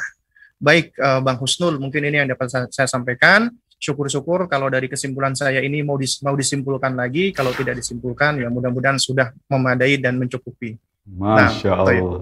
Masya Allah, jazakumullah khairan Ustaz. Sepertinya sudah sangat padat dan apa Ustaz? sudah padat ilmu dan tidak perlu ada penambahan lagi dari hostnya. Dan tentunya kita makin semangat untuk mendoakan Bang Jian agar segera, segera pulih dan bisa kembali bersama kita di amin, studio. Amin. Baik, uh, para pemirsa uh, Rosyad TV yang kami cintai karena Allah, dengan demikian berakhir sudah kajian uh, bijak mendidik anak kali ini. Dan kepada Ustadz kami kembali ucapkan jazakumullah khairan Ustadz atas pemaparan materinya dan tips dan trik contoh-contoh uh, yang bisa kita praktekkan dalam pendidikan anak kita. Baik, uh, mewakili kru yang bertugas kami pamit dan kami mohon maaf kepada para pemirsa Rosyad TV yang sudah mengirimkan pertanyaannya yang belum bisa kita bacakan mudah-mudahan bisa kita bacakan di pertemuan selanjutnya insya Allah. Itu saja mewakili yang bertugas kami pamit. Kita tutup dengan doa kafaratul majelis. Subhanakallahumma wa bihamdika syadu alla ilaha illa anta astaghfiruka wa atubu ilaik. Assalamualaikum warahmatullahi wabarakatuh.